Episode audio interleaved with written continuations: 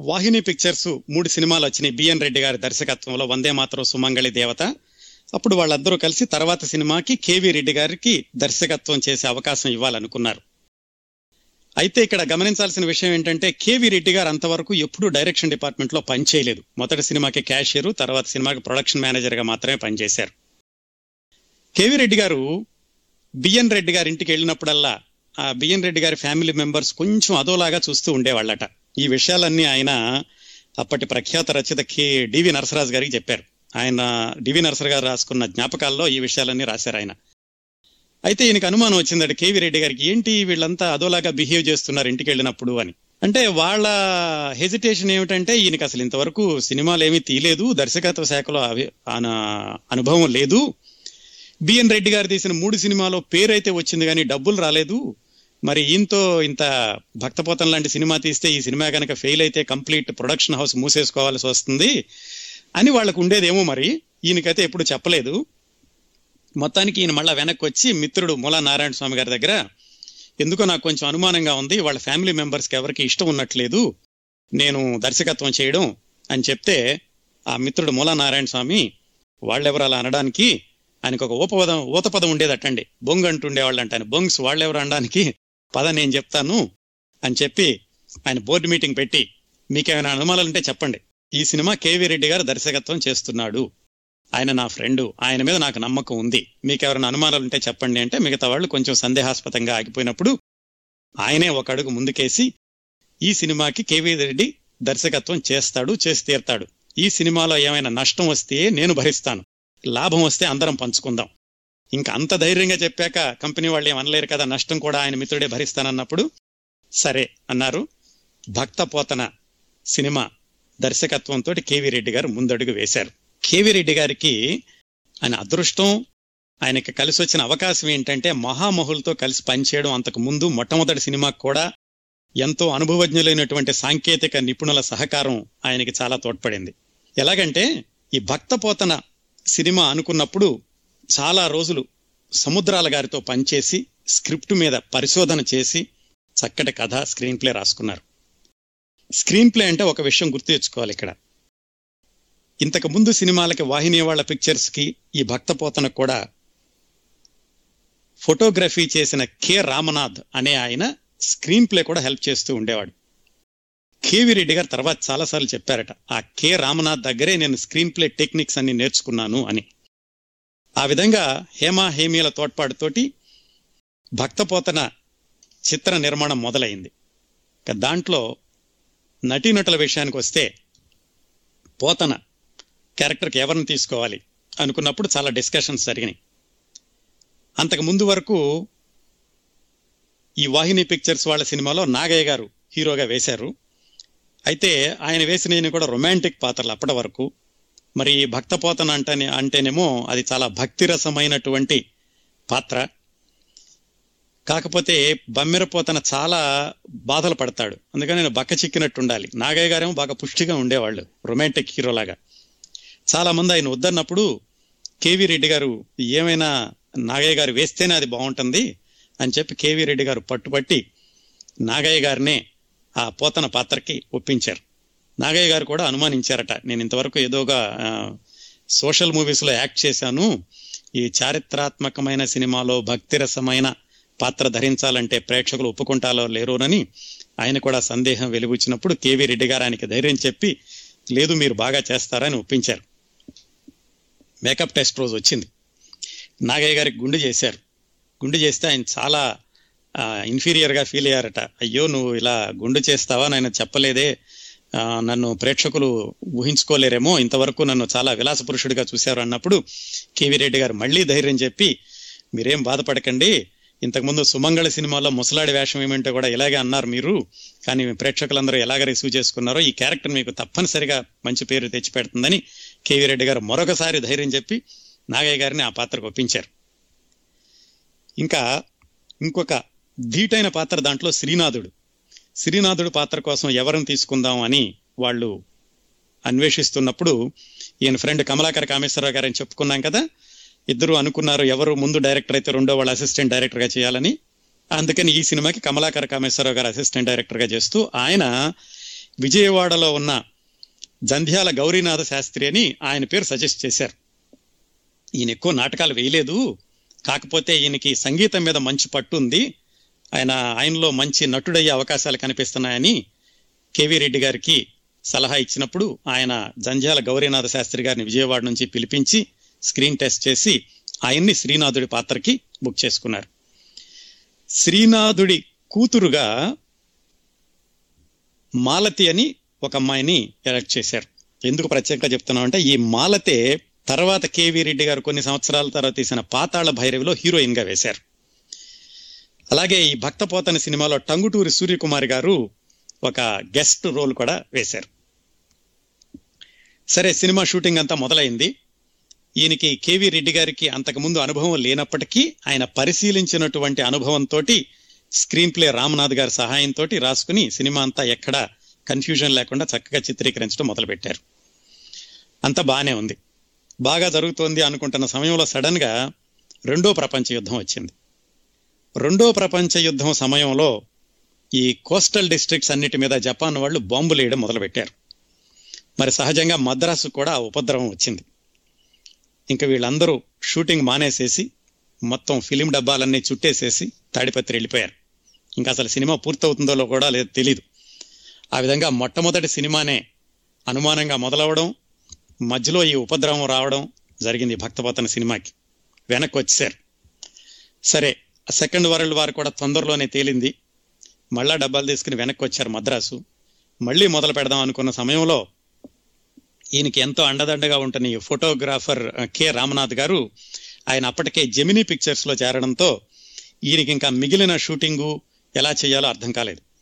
ఇంకా దాంట్లో కొన్ని ట్రిక్ షాట్స్ కూడా మిగిలిపోయినాయట. ఆయన వెళ్ళి రామనాథ్ గారిని అడిగారు. అయ్యా మరి సినిమా చాలా వరకు చేశాము. ఈ సెకండ్ వరల్డ్ వార్తో వెనక్కి వెళ్ళి మళ్ళీ వెనక్కి రావడంతో మీరేమో వేరే కంపెనీకి వెళ్ళిపోయారు. మరి మీరు ఉంటే సినిమా పూర్తి చేయలేను అంటే ఆయన కొంచెం విసుక్కున్నట్ట ఏమయ్యా నువ్వు మొట్టమొదటిసారిగా డైరెక్టర్ అవుతున్నావు ఆ మాత్రం చేయలేవా? నువ్వు మాత్రం ట్రిక్ షాట్ చేయకపోతే ఫ్యూచర్లో డైరెక్టర్గా ఎలా నిలదొక్కుంటావా అని కొంచెం మాట్లాడేసరికి కేవీ రెడ్డి గారు పోర్షన్తో వెనక్కి వచ్చేసి మొత్తానికి ఆయనే బ్రెయిన్ యూజ్ చేసి ట్రిక్ షాట్స్ తీశారు రామ్నాథ్ గారు లేకుండానే. అదేంటంటే అందులో మోసేవాళ్ళు లేకుండా పల్లకి నడుస్తూ ఉంటుంది. అలాగే ఎద్దులు లేకుండా నాగలి దున్నుతూ ఉంటుంది. ఇలాంటివన్నీ కూడా కేవీ రెడ్డి గారు సొంతంగానే ఊహించి ఆ ట్రిక్ షాట్స్ అన్ని తీశారు. మొత్తానికి ఆ విధంగా అన్ని అవాంతరాలని ఆటంకాలని ఉపద్రవాలని ఎదుర్కొంటూ సినిమా పూర్తయింది. భక్తపోతన సినిమా. నిజానికి కేవీ రెడ్డి గారు ముందుగా ఒక సాంఘిక సినిమా తీద్దాం అనుకున్నారట. నమస్కారం అండి. చిత్ర కౌముదికి స్వాగతం. నమస్కారం అండి మీరు వింటా ఉన్నాను చాలా బాగుంది డిస్టర్బ్ చేయకూడదని చెప్పి ఒకసారి ఆగి చేద్దామని చెప్పి. పర్వాలేదు సార్ చెప్పండి మీ పేరు? నా పేరు అంబరీష్ అండి. వింటా ఉన్నాను. ఎందుకు లేదు రూపాయలు ఏదో ఒక్కసారి చేద్దామని చెప్పి ఫోన్ చేశాను. Okay thank you very much అండి. మీరు వింటున్నట్టు కూడా నాకు తెలియాలి కదా అలా అప్పుడప్పుడు ఫోన్ చేస్తే మీరు వింటున్నట్టు కూడా నాకు తెలుస్తూ ఉంటుంది. ఎందుకంటే బాగుంది బాగా చెప్తున్నారు కేవీకే రెడ్డి గారి గురించి అంతా. కానీ మీరు. వింటుంటే బాగుంటుందండి చాలా బాగుంటుంది అసలు. థ్యాంక్ యూ వెరీ మచ్ అండి నాకు ఎందుకంటే నవలు చదువుతున్నట్టు కన్నా వింటే హాయిగా ఉన్నట్టు అనిపిస్తుంది. చెప్పి మీకు ఫోన్ చేశాను.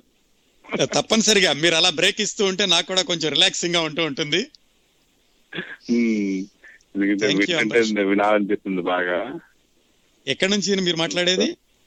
నేను సౌత్ కెళ్ళాను కొలంబియా. సౌత్ కేరళ నుంచి. ఓకే వింటూ ఉండండి అంబరీష్ గారు ఇంకా చాలా విశేషాలు చెప్తూ. ఉంటాను. అయ్యా okay thank you very much అండి థ్యాంక్స్ ఫర్ కాలింగ్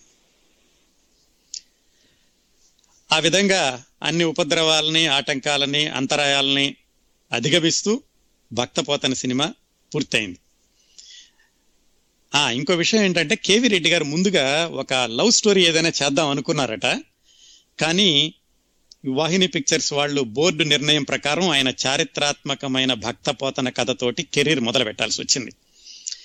ఇక భక్తపోతన విడుదలయ్యాక ఏం జరిగింది? దాని విజయపథం. ఆ వివరాలు తెలుసుకోబోయే ముందు దీంట్లో ఒక సూపర్ హిట్ సాంగ్ సర్వమంగళ రామానామా అని ఆ పాట విందాం. సర్వమంగళనామా సీతారామ రామ సర్వమంగళనామ సీతారామ రామ సర్వ వినుత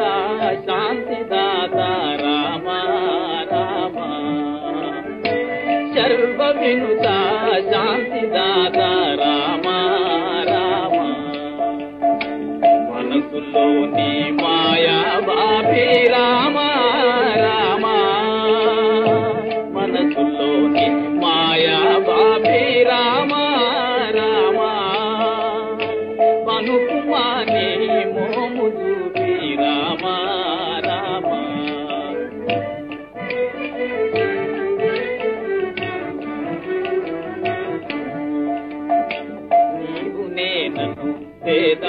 భీమా భీమాలో నీవునే నన్ను వేద బుద్ధి మా భీమాలో నిలుపుమా నీ జ్ఞాన సిద్ధి రామ. రామ మాలో నిలుపుమా నీ జ్ఞాన సిద్ధి రామ రామ పాశం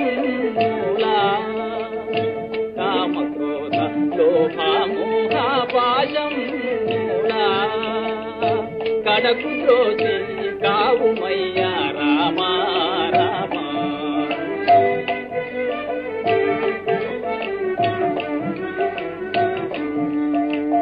ఏకశిలాపురవాత సీతారామ రామ. ఏకశిలాపురవాత సీతారామ రామ. లోకేశ బహురూప విలాస కోదండ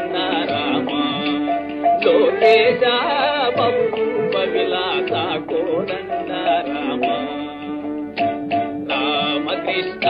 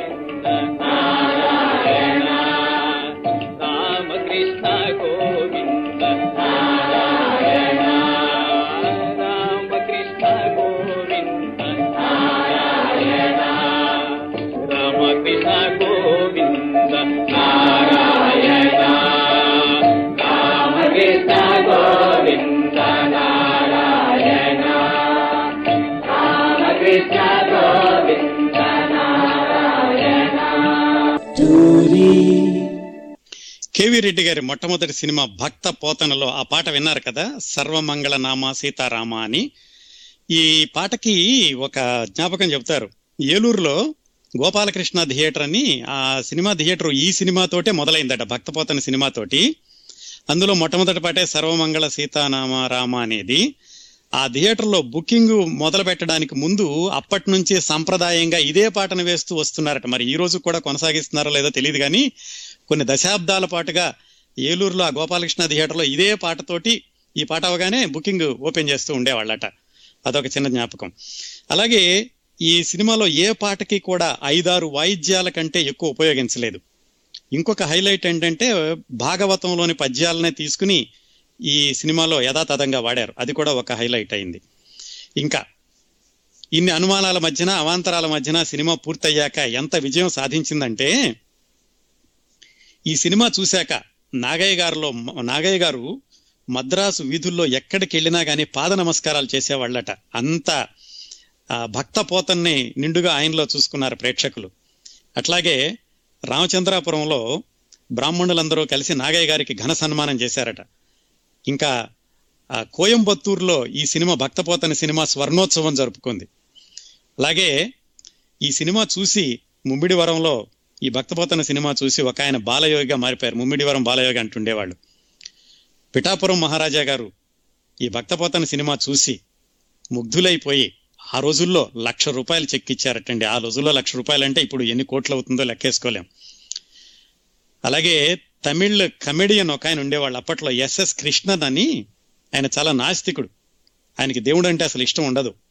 కానీ ఆయన ఈ భక్తపోతని సినిమా చూసి ఒక వెండి పండ్లెంలో దాని నిండా వెండి నాణ్యాలు తీసుకుని నాగయ్య గారికి ఇచ్చి దండం పెట్టి అయ్యా నేను నాస్తికుణ్ణి కానీ మీరు పాడే పాటల్లో ఏదో అద్భుతమైనటువంటి శక్తి ఉంది.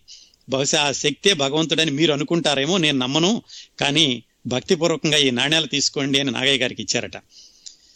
వేణుమాధవ్ గారిని మీరు మిమిక్రీ చేస్తూ ఉంటారు. ఆయన సీనియర్ మోస్ట్ మిమిక్రీ కళాకారుడు. మిమిక్రీకి ఆయన అత్యధిక ప్రాచుర్యం తీసుకొచ్చింది వేణుమాధవ్ గారే. వరంగల్.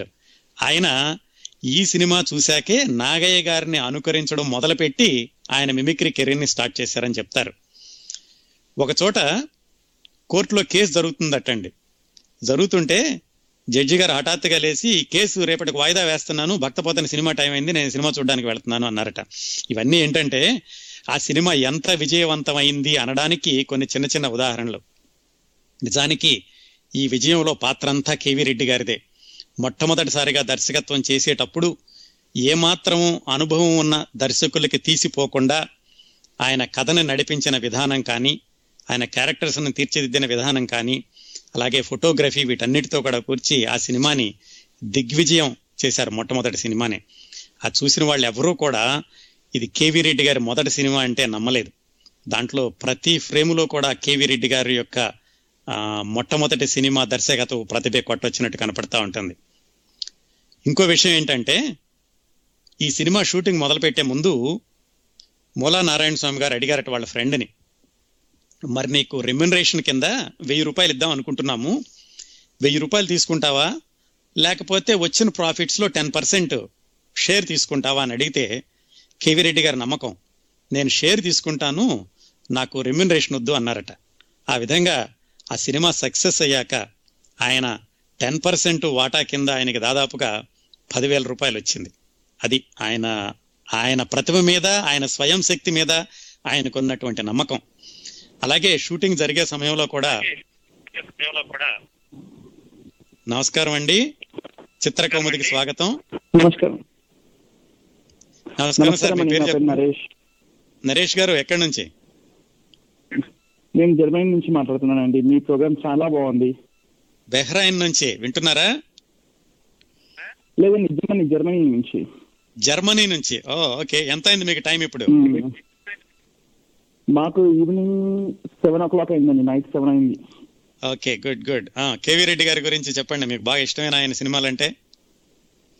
నేను ఆమ్, నేను సెవెంటీ ఎయిట్లో పుట్టానండి అంతకుముందు విషయాలన్నీ మీరు చెప్తుంటే చాలా బాగా అనిపిస్తుంది. Okay. Thank you. Thank you. So చూసారా చూసారా feeling very happy and thanks అండి. Thank you very much for calling అండి. వింటూ ఉండండి నరేష్ గారు. కాల్ కట్ అయిపోయినట్టుందండి. కీప్ లిజనింగ్ అండి. సో ఆ విధ అది కేవీ రెడ్డి గారికి ఆయన స్వయం శక్తి మీద ఉన్న నమ్మకం.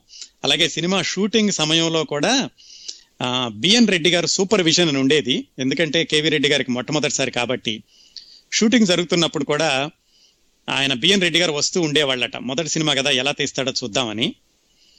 ఒకసారి కేవి రెడ్డి గారు ఈ శ్రీనాథుడి పాత్ర వేస్తున్న జంజాల గౌరీనాథ శాస్త్రి గారికి ఏదో డైరెక్షన్ ఇచ్చారట. నువ్వు రూమ్లో ఇలా ఒక పక్క నుంచి ఒక పక్క నడుచుకుంటూ రాని ఆయన అలాగే చేశారట. చేస్తే బిఎన్ రెడ్డి గారు అలా కాదు ఇలా చేయాలని నేను ఇంకో విధంగా చూపించారట. ఈయన కేవీ రెడ్డి గారికి అసలే మొట్టమొదటి సినిమా. మధ్యలో ఇంకొకళ్ళు ఇంటర్ఫీర్ అవుతుంటే ఈయన కొంచెం కన్ఫ్యూజన్గా ఉండేది. అయితే గౌరీనాథ శాస్త్రి గారు చెప్పారట ఆయన బిఎన్ రెడ్డి గారిని తోసిపుచ్చేసి ఏం పర్లేదు రెడ్డి గారు మీరు చెప్పిందే కరెక్ట్ మీరు చెప్పిందే చేస్తాను అని అన్నారట. ఆ విధంగా ఆయనకు అందరూ సహాయం చేయడం హేమా హేమీ లాంటి సాంకేతిక నిపుణులు ఆయనకి తోడ్పడడం ఆయనలో ఉన్నటువంటి స్వయం ప్రతిభ ఇవన్నీ కలిసి ఆ సినిమాని మొట్టమొదటి సినిమాతోటే కేవి రెడ్డి అంటే మామూలు దర్శకుడు కాదు. ఈయన రాబోయే తరంలో ఒక ప్రముఖ దర్శకుడు అవుతాడని అందరికీ కూడా తెలియజేసిన సినిమా భక్త పోతన. అక్కడి నుంచి మొదలుపెట్టిన ఆయన విజయ పదం చివరి వరకు కొనసాగుతూ వచ్చింది. చివరిలో మూడు సినిమాలు తప్ప. ఇంకా ఈయన దర్శకత్వ ప్రతిభ గురించి దర్శకత్వం యొక్క ప్రత్యేకతల గురించి చాలా కథలు కథలుగా చెబుతారు. ఎంత నియమబద్ధంగా ఉండేవాళ్ళు అనేది ఆయన శిష్యుడు సింగత శ్రీనివాసరావు గారి గురించి మాట్లాడుకున్నప్పుడు కూడా ఆయన చెప్పిన విషయాలు కూడా మనం తెలుసుకున్నాం. ఆ విషయాలు అలాగే కేవి రెడ్డి గారు పరిచయం చేసిన కొంతమంది నటీనటులు తర్వాత తరంలో ఎలా అయ్యారు తర్వాత ఎలా ఎదిగారు కొన్ని కొన్ని ధైర్య సాహసోపేతమైన నిర్ణయాలు ఎలా తీసుకున్నారు ఈ విషయాలు తెలుసుకోబోయే ముందు ఈ భక్తపోతన సినిమాలో పద్యాలు విందామా? మహాభారతంలో పద్యాలు మహాభాగవతంలో పద్యాలు వినండి. కైవల్య పదంబు చేరుటకునై చింతించెదన్. కుప్పించి ఎగసిన కుండలంబుల కాంతి. గగన భాగం వెల్లగప్పి కొనగా. రక్షింపుమనుచునొక నరు నక్షము ప్రార్థింపనేలా ఆత్మజ్ఞులకు అని ఇట్లు దేవహూతికి మనమలరగ కపిలుడాత్మ మార్గం బెల్లం వినిపించి తనియే. అంతనా సజ్జనాగ్రణి అయిన ధ్రువుడు తల్లులకు భక్తి వినతులు తగను నచ్చే ఆ భరతుని పుణ్యవర్తనము ప్రస్తుతి చేయగ నాకు శక్యమే.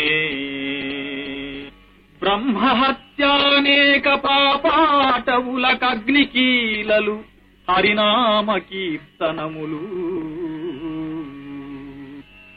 ఇందుగలడందు లేడని సందేహము వలదు. చక్రి సర్వోపగతుండు. ఎందెందు వెదకి చూచిన అందందేగలడు దానవాగ్రణి వింటే.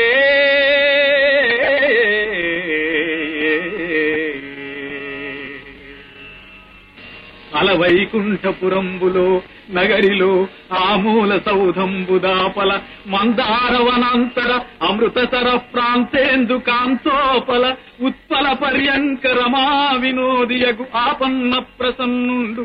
విహ్వల నాగేంద్రము పాహీ పాహీయన ఉయ్యాలించి సంరంభి అయి ఆయన ఏంటంటే అసలు స్క్రిప్ట్ విషయంలోనే ఎంతో పకడ్బందీగా రాసుకునేవాళ్ళంట. స్క్రిప్ట్ రాస్తున్నప్పుడే ఒక్కొక్క సీను ఎంతసేపు వస్తుందో రాసుకుని ఎంత ఫిలిం ఎంత లెంగ్త్ ఎక్స్పోజ్ చేయొచ్చో ముందే రాసుకునేవాళ్ళు. దానికి కనీసం పది అడుగులు ఎక్కువ కానీ పది అడుగులు కానీ తక్కువ కానీ రాకుండా షూట్ చేస్తూ ఉండేవాళ్ళట.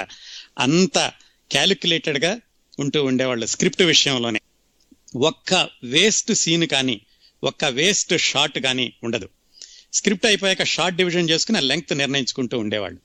ఇంకోటి ఏంటంటే ఎప్పుడైనా సరే కేవీ రెడ్డి గారి సినిమాలో వల్ల వెనక్కి చూడండి సినిమాలో ఎక్కడ సస్పెన్సు థ్రిల్లింగు విపరీతమైన కథలో మలుపులు ఏమీ ఉండవు. మాయాబజార్ లాంటి కాంప్లికేటెడ్ స్క్రిప్ట్ కూడా ఎంతో సరళంగా సూటిగా సరళ రేఖలాగా ఉంటుంది. అయినా కానీ ప్రేక్షకుడు సినిమాలో నుంచి కదలలేడు. దానికి కారణం ఏంటంటే ఆయన పాత్రల్ని ప్రవేశపెట్టే విధానం దృశ్యం మొదలుపెట్టే విధానం దృశ్యం ముగించే విధానం ఒక దృశ్యాన్ని నుంచి రెండో దృశ్యానికి వెళ్ళే విధానం ఇవన్నీ కూడా ప్రేక్షకుడిని ఏమాత్రం టీజ్ చేయకుండా సరళంగా సూటిగా ప్రేక్షకుడిని ఇన్వాల్వ్ చేస్తూ చక్కగా కథ చెప్తున్నట్టుగా ఉంటుంది. అవి ఆయన కేవీ రెడ్డి గారి స్క్రీన్ ప్లే యొక్క ప్రత్యేకత. అందుకే ముందులో చెప్పుకున్నట్టుగా ఒక ప్రఖ్యాత దర్శకుడు అని చెప్పాను చూడండి. ఆయన ఇప్పటికి కూడా కథలో ఏమన్నా డౌట్ వస్తే కనుక కేవీ సినిమా రెడ్డి గారి సినిమాలు చూస్తే సూటిగా ప్లెయిన్గా కాంప్లికేషన్ లేకుండా ఎలా చెప్పాలో తెలుస్తూ ఉంటుంది. గుణసుందరి కథ సినిమా తీసేటప్పుడు ఒకసారి ఆయన అసిస్టెంట్ డైరెక్టర్ని నోట్ చేసుకుంటున్నట. కథ చదువుతూ ఎంతసేపు వస్తుంది అనేది. ఒక చోట నోట్ చేస్తుంటే అతను అసిస్టెంట్ డైరెక్టర్ చెప్పి ఇంకో రెండు నిమిషాలు పడుతుంది దీనికని చెప్పాట. అయితే ఈయన చెప్పారట రెండు నిమిషాలు కాదు ఇంకో అర నిమిషం ఎక్కువ వేసుకో అన్నాడట. ఎందుకు అంటే మనకి సినిమా డైలాగులు చెప్పేది గోవిందరాజులు సుబ్బారావు గారు ఆయన కొంచెం స్లోగా చెబుతాడు అందుకే నువ్వు చదివిన స్పీడ్లో కాదు ఇంకా స్లోగా ఉంటుంది కాబట్టి ఇంకొక అర నిమిషం ఎక్కువ పడుతుంది అని. అంత క్యాలిక్యులేటెడ్గా గా ఉండేవాళ్ళు కేవీ రెడ్డి గారు స్క్రిప్ట్ సమయంలో. ఇంకో ఉదాహరణ ఏం చెప్తారంటే ఆయన స్క్రిప్ట్ రాసుకున్నాక ఒక్క అక్షరం కూడా షూటింగ్లో మార్చడానికి ఒప్పుకునేవాళ్ళు కాదట. స్క్రిప్ట్ సమయంలోనే అంతా ఫైనలైజ్ అయిపోయింది. ఎవరేం చెప్పినా వినేవాళ్ళు కాదు. ఆయన అనుకున్నది తీసేవాళ్ళు అలాగే విజయం సాధించేవాళ్ళు. పాతాళ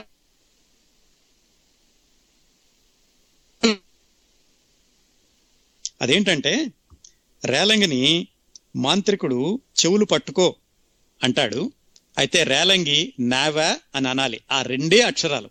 స్క్రిప్ట్ పూర్తయ్యి షూటింగ్కి వెళ్ళాక వాళ్ళు మార్ చేర్చినవి రెండే రెండు అక్షరాలు. రేలంగి నావా అని అడుగుతాడు.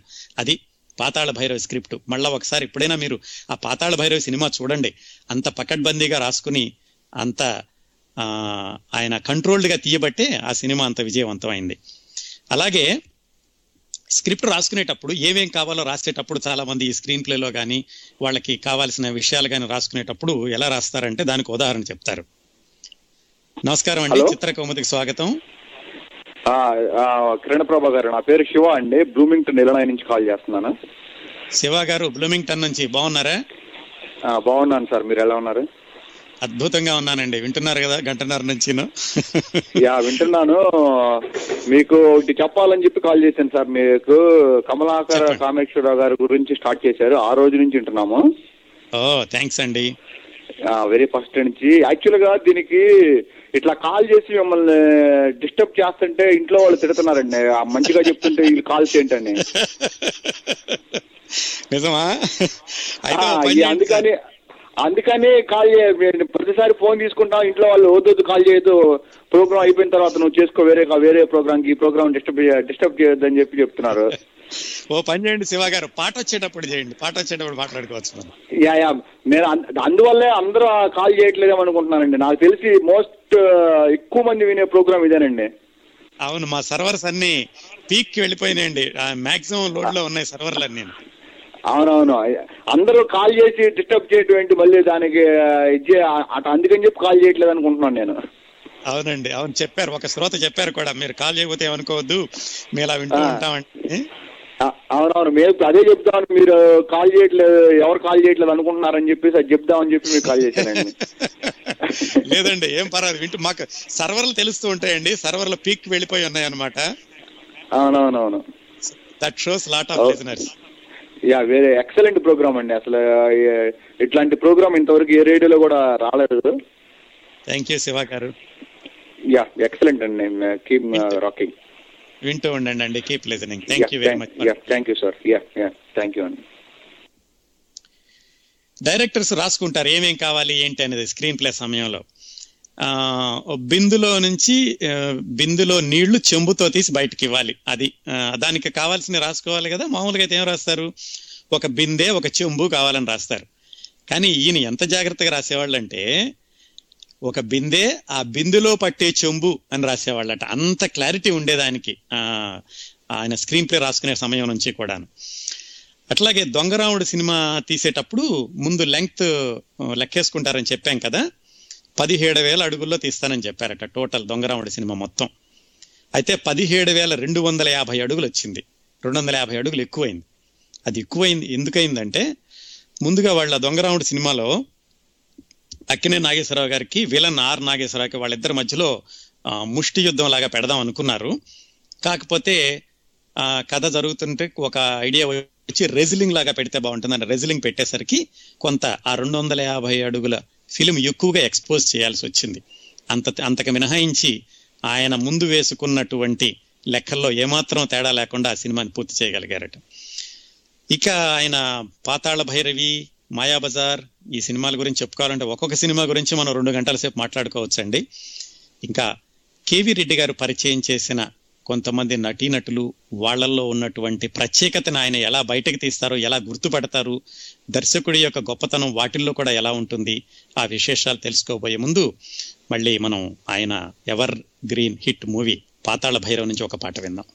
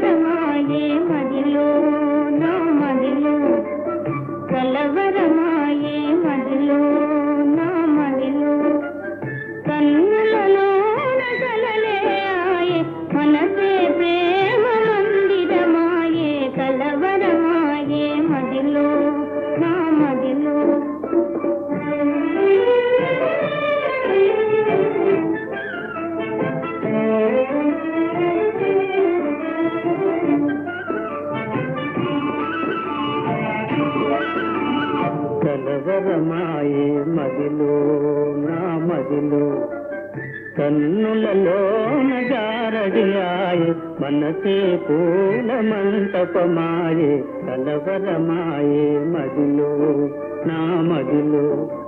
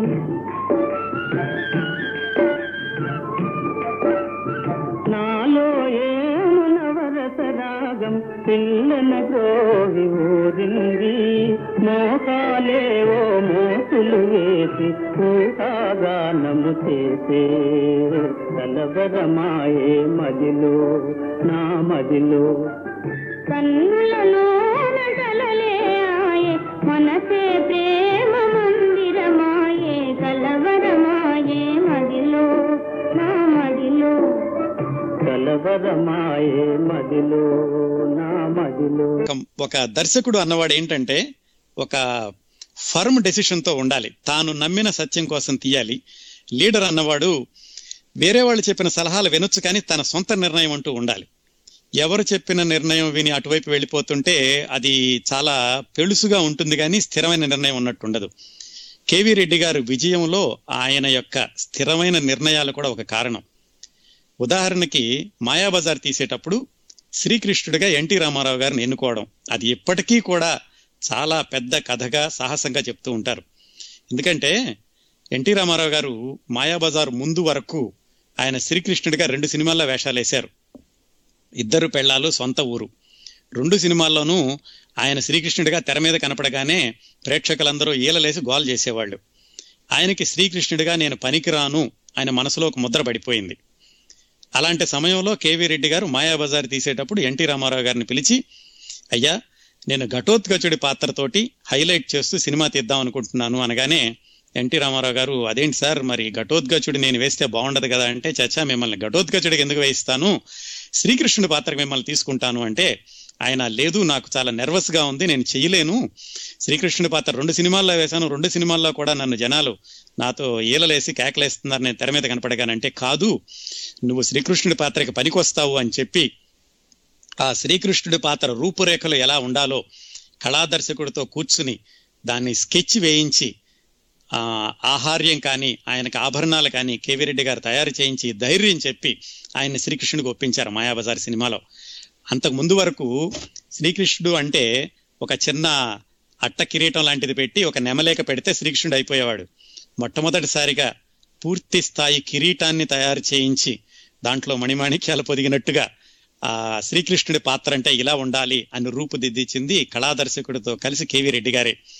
ఇంకా ఈ సినిమా తర్వాత ఎన్టీ రామారావు గారు క్యాలెండర్ల నుంచి ఆయన తెలుగు వారి పూజా మందిరాల్లోకి నడిచి వచ్చాడు శ్రీకృష్ణుడిగా.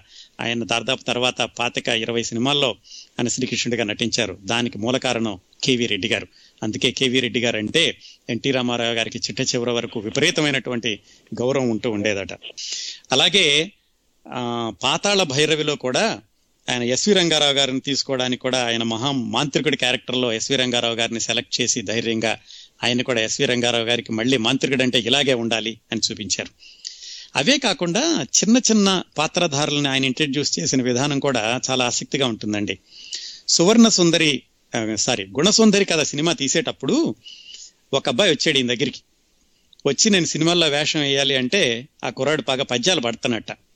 చూసి నువ్వు ఎందుకు పనికిరావు సినిమాల్లోనూ? కనీసం కాఫీ కప్పులు కడగడానికి కూడా పనికిరావు అని తిట్టారట.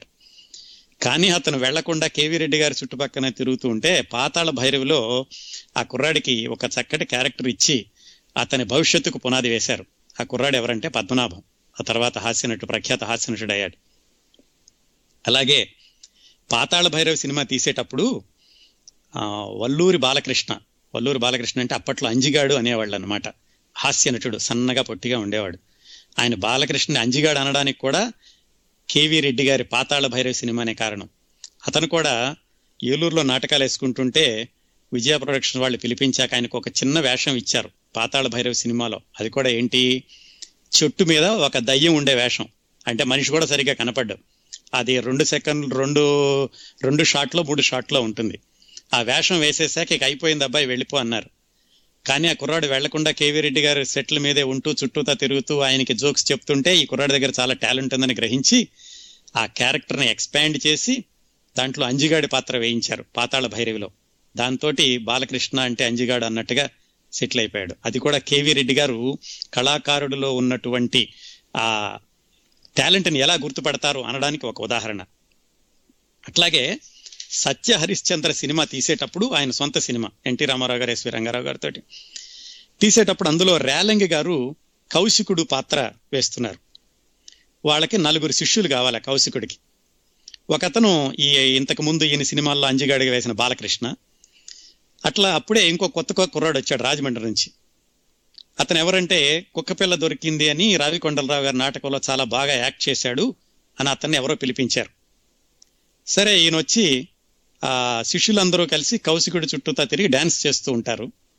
డాన్స్ చేస్తూ ఉంటే కొత్తగా వచ్చిన కుర్రాడు గబాల్ని కాలు జారి కింద పడిపోయాడు అదేదో కేవీ రెడ్డి గారికి అది చూసి ఇదో చాలా సరదాగా ఉంది కొంచెం హిలేరియస్గా ఉంది చాలా కామెడీ వస్తుంది దీంతోనని ఆ కుర్రాడిని సరే అయితే ఇది రిహార్సల్స్ కదా నిజం టేక్ చేద్దాం మళ్ళీ అలాగే పడిపోతావా అని అన్నట్ట. ఆ కుర్రాడు కరెక్ట్గా అలాగే పడ్డాడట. ఈయన ఆశ్చర్యపడట ఇదేంటి? నువ్వేదో కాలు జారి పడ్డావు అనుకున్నా అంటే లేదు సార్ నేను యాక్ట్ చేశాను. అందుకనే మళ్ళా అలాగే యాక్ట్ చేయగలిగాను అన్నాడట. ఆ కుర్రాడు ఎవరంటే రాజ్బాబు. ఆ తర్వాత సినిమాల్లో ప్రఖ్యాత హాస్య నటుడైన రాజబాబు గారు ఈ సత్యహరిశ్చంద్ర కేవీ రెడ్డి గారి ద్వారా అలాగా ఇంట్రడ్యూస్ అయ్యారు. అలాగే సత్యహరిశ్చంద్ర సినిమాలో ఒక ఐటమ్ సాంగ్ ఉంటుంది. ఆ ఐటమ్ సాంగ్లో ఒక అమ్మాయి డ్యాన్స్ చేస్తుంటే కేవీ రెడ్డి గారు చూసి ఆయన ఆవిడ కళ్ళల్లో ఫోర్స్ చూసి ఈ అమ్మాయి ఎవరో డాన్స్లో గ్రూప్ డాన్స్లో ఉంది కానీ ఈ అమ్మాయి తర్వాత కాలంలో మంచి నటి అవుతుంది అని చెప్పారు. అమ్మాయి ఎవరో కాదు వాణిశ్రీ. అలాగే ఇంకా చాలా ఉదాహరణలు చెప్తారండి. ఆయన సినిమాలో ప్రతి ప్రతి సీను కూడా ప్రతి దృశ్యము ప్రతి పాత్ర కూడా ప్రామాణికంగా మనకి ఎన్నో పాఠాలు చెబుతూ ఉంటుంది.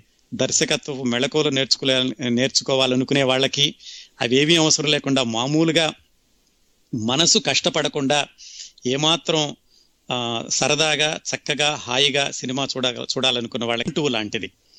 అలాగే ఇంకొక పెద్ద హైలైట్ ఏంటంటే మాయాబజార్ సినిమాలో ఆయన మాయాబజార్ సినిమా పాండవులు కౌరవులు మిగతా వాళ్ళ కథ. కానీ ఆ సినిమా మొత్తంలో పాండవులు ఉండరు. పాండవులు లేకుండా ఆ మాయాబజార్ కథ మొత్తాన్ని నడిపించారు. దాని కారణం కూడా చెప్తారు. ఎందుకంటే మహామహులందరూ మిగతా క్యారెక్టర్స్ అందరూ ఉండిపోయారు. ఇంకా పాండవులు వేషం వేయడానికి ఎవరు హేమాహేమిలు దొరకలేదు. అందుకని పాండవులు లేకుండా ఆ సినిమా నడిపించారు. ఇప్పటికి కూడా మనం మాయాబజార్ సినిమా చూస్తుంటే అరే ఇందులో పాండవులు లేరే అన్నటువంటి ఆలోచన ఎవరికీ రాదు. అది కేవీ రెడ్డి గారి స్క్రీన్ ప్లే గొప్పతనం. అవండి ఇంకా చాలా విశేషాలు ఉన్నాయి కేవీ రెడ్డి గారి ప్రతి సినిమా గురించి కూడా ఒక రెండు గంటల సేపు మాట్లాడుకోవచ్చు. మరొకసారి ఆయన చిట్ట చివరి రోజుల్లో ఎలా ఉన్నారు? ఆ విషయాలు తెలుసుకోబోయే ముందు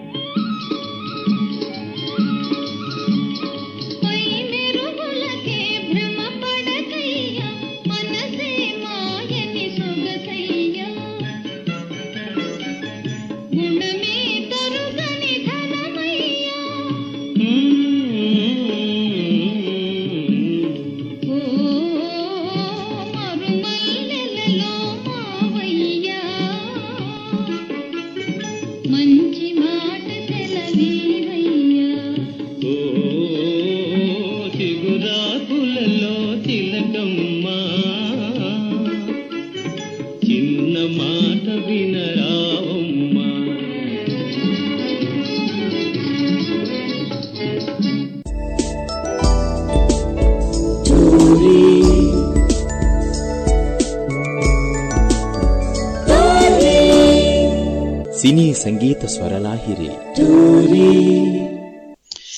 చిత్ర కౌముది కార్యక్రమంలో అలనాటి ప్రఖ్యాత దర్శకులు కెవి రెడ్డి గారి శత జయంతి సందర్భంగా ఆయన గురించిన విశేషాలు దర్శకత్వ మెళుకువలు ఆయన మొట్టమొదటి సినిమా ప్రస్థానం ఇవన్నీ కూడా గత గంట నలభై ఐదు నిమిషాలుగా మాట్లాడుకుంటున్నాం. ఇక చిట్ట చివరిసారిగా ఆయన చివరి రోజుల గురించి తెలుసుకుందాం. ఆయన మొట్టమొదటిసారిగా ఆయనకి అపజయం చూపించిన సినిమా సత్య హరిశ్చంద్ర రకరకాల కారణాలు ఉన్నాయి ఒక కారణం కూడా ఏంటంటే దాంట్లో ఆ సినిమాలో అప్పటికే రంగస్థలం మీద ప్రజాదరణ పొందిన పద్యాలని ఆ సినిమాలో పెట్టుకోవడానికి కుదరలేదు. ఇవో వాళ్ళకి రైట్స్ విషయంలో ఏవో తేడాలు వచ్చి ఆ పద్యాలు పెట్టలేదు. ఎందుకన్నా కానీ ఆ సినిమా అపజయం అయింది. ఆ తర్వాత ఉమాచండి గౌరీ శంకర్ల కథ మరొక ఫ్లాపు. ఆ తర్వాత భాగ్యచక్రం అట్టర్ ఫ్లాపు. ఈ మూడు సినిమాలతోటి కేవీ రెడ్డి గారికి మానసికంగా దెబ్బతిన్నారు. అలాగే ఆరోగ్యం కూడా సరిగ్గా లేదు ఆయనకి చివర్లో. అప్పట్లో ఎన్టీ రామారావు గారు ఆయన్ని పిలిచి గురువు గారి మీద భక్తికి నిదర్శనంగా ఆయన శ్రీకృష్ణ సత్య అనే చిత్రానికి దర్శకత్వం వహించడానికి ఇచ్చారు. ఆ శ్రీకృష్ణ సత్య టైంలోనో దానికంటే ముందుగానో వాళ్ళ భార్య గారికి అంటే కేవి రెడ్డి గారి భార్య గారికి ఆవిడ పేరు శేషమ్మ. ఆవిడంటే చాలా ప్రేమగా ఉంటూ ఉండేవాళ్ళట. ఆవిడకి చాలా సుస్థి చేసి డాక్టర్ దగ్గరికి తీసుకెళ్తే క్యాన్సర్ అని చెప్పారు. అప్పటికి ఈయనకి విపరీతమైనటువంటి బాధ వేసింది. ఎందుకంటే ఎంతో ప్రాణప్రదంగా ప్రేమించే వ్యక్తి తనని కొన్ని రోజుల్లో వదిలి వెళ్ళిపోతుంది అనుకున్నప్పుడు ఈయన ఆరోగ్యం కూడా అప్పటికే బాగుండలేదు. భార్యకి క్యాన్సర్ అని తెలిసిన విషయాన్ని ఆయన వేరే కుటుంబ సభ్యులకి ఎవరికి చెప్పలేదు. ఆయన కూడా మందులు వాడడం మానేశారు. ఆయనకి అప్పటికే బ్లడ్ ప్రెషరు బ్లడ్ షుగరు ఉండేదట. దానికి రెగ్యులర్గా వాడే మందులు కూడా ఆయన వాడడం మానేశారు. ఎందుకంటే కొన్ని రోజుల్లో భార్య చనిపోతుంది అని తెలిసి ఈయన చాలా నిరాశ చెంది అట్లా ఆయన కూడా మందులు వాడడం మానేశారు. పంతొమ్మిది వందల డెబ్బై రెండు సెప్టెంబర్ పదిహేను ఈయన మేడ మీద ఆ మేడ మీద పిల్లలందరూ పడుకున్నారట ఈయన కింద పడుకున్నారట. ఆయన రాత్రిపూట ఎప్పుడో లేచి నాకు గుండెల్లో కొంచెం ఇదిగా ఉంది వాళ్ళ భార్యతో చెప్పారట. ఇక నుంచి పిల్లల బాధ్యత నువ్వే జాగ్రత్తగా చూసుకో అన్నారట. అదేంటి? పిచ్చి మాటలు మాట్లాడతారు రాత్రిపూట మీరు శుభ్రంగా పడుకోండి అని ఆవిడ చెప్పింది. అర్ధరాత్రి రెండు గంటల సమయంలో ఆయన గుండె పట్టుకుని బాధపడుతుంటే పిల్లలందరినీ పిలిచారట ఆవిడ. పిల్లల కిందకు వచ్చేసరికి ఆయన చివరి శ్వాస వదిలేరు. అది ఆయన చివరి నిమిషం చివరి క్షణం. అయితే మరి ఆవిడ భార్య మీద ఉన్నటువంటి కేవీ రెడ్డి గారికి ఉన్న ప్రేమ వల్ల ఏమో కానీ ఆవిడ కూడా రెండు మూడు నెలల్లో ఆయన పోయిన రెండు మూడు నెలలకి ఆవిడ కూడా కన్ను మూశారు. అవండి కేవీ రెడ్డి గారి విశేషాలు. ఇంకా ఇంతకు ముందు చెప్పుకున్నట్టుగానే ఆయన ఒక్కొక్క సినిమా గురించి కూడా రెండు గంటలు చెప్పుకోవచ్చు. కానీ ఈరోజు ఆయన గురించి మాట్లాడుకుంటున్నాం కాబట్టి ఎక్కువ సమయం ఆయన జీవిత విశేషాలకి ఆయన దర్శకత్వ ప్రతిభలోని ప్రత్యేకతలకి కేటాయిస్తూ ఈ కార్యక్రమాన్ని ఇంకా ఈ రోజుతోటి ముగిద్దాం. ఈ కార్యక్రమాన్ని ఆదరించి అభిమానిస్తున్న శ్రోతలందరికీ మరొకసారి హృదయపూర్వక కృతజ్ఞతలు చేస్తూ పునర్దర్శనం మార్చి పదిహేడవ తారీఖు శనివారం. అంతవరకు నవ్వుతూ ఉండండి మీ నవ్వులు పది మందికి పంచండి. మీ దగ్గర సెలవు తీసుకుంటోంది మీ కిరణ్ ప్రభ.